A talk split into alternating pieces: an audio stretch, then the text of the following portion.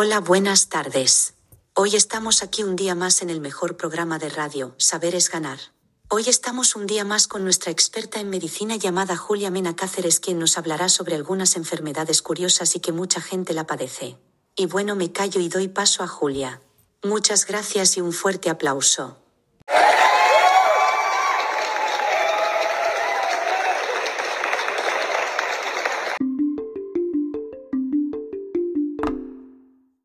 Bueno, muchísimas gracias a todos. Ya sabéis que para mí es un placer estar aquí con todos vosotros y poder explicaros enfermedades para que os pueda ayudar de alguna manera y para tener más conocimiento sobre ello. Y bien, como tú has dicho, Ana, pues voy a contar una enfermedad. La que voy a contar ahora mismo se llama el pie de trinchera. No sé si alguna vez la habéis escuchado o os ha sonado, os suena o cualquier cosa. Bueno, pues total, os voy a contar, ¿vale? El pie de trinchera es también conocido como el pie de inmersión, en el que es una condición médica que afecta a las personas, pues normalmente que pasan largos periodos de tiempo en condiciones húmedas y sucias, como por ejemplo los soldados en la trinchera durante la Primera Guerra Mundial o incluso trabajadores en áreas rurales donde no hay mucho acceso a servicios básicos como agua potable y saneamiento. Esta afección es causada por la combinación de frío, humedad y la falta de higiene adecuada en los pies, en el que la exposición prolongada a estas condiciones puede provocar además una disminución de la circulación sanguínea en los pies, por eso tiene una gran importancia y mucho más de la que padece, en el que esto puede conducir a la muerte de todos los tejidos y la de la piel en la que se encuentra el pie. Los síntomas del pie de trinchera incluyen mucho dolor, una inflamación exagerada además, ampollas, úlceras en los pies. Es impresionante. Si yo alguna vez he atendido a pacientes con pie de trinchera y es alucinante. Estas úlceras además pueden ser muy profundas y dolorosas y si no se tratan adecuadamente pues pueden infectarse y provocar la amputación del pie. Pero para esto hay que estar muy muy pendiente.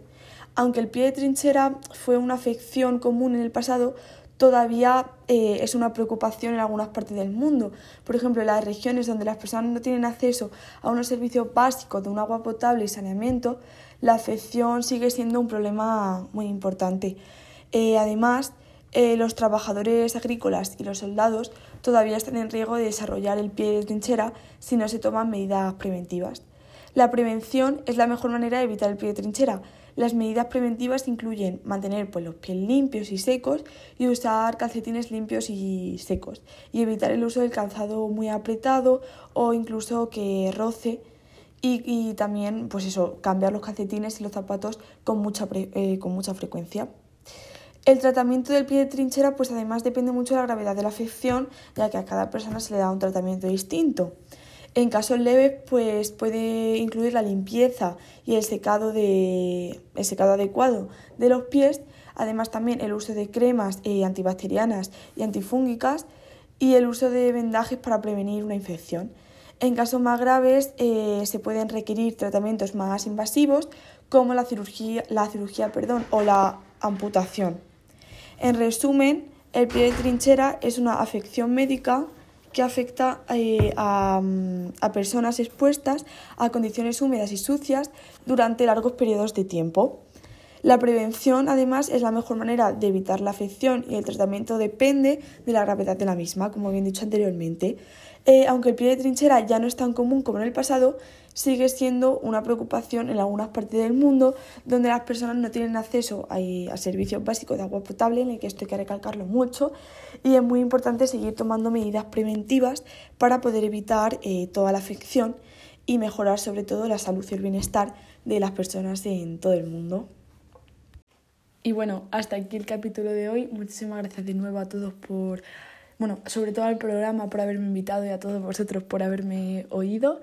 Me ha dicho Ana que además diga que en la página www.saberesganar.es voy a estar ahora contestando dudas sobre la enfermedad pie de trinchera sobre más o menos una hora. Así que muchísimas gracias a todos y espero volver a vernos pronto. Sabéis que es un placer para mí. Gracias. Gracias a ti, Julia.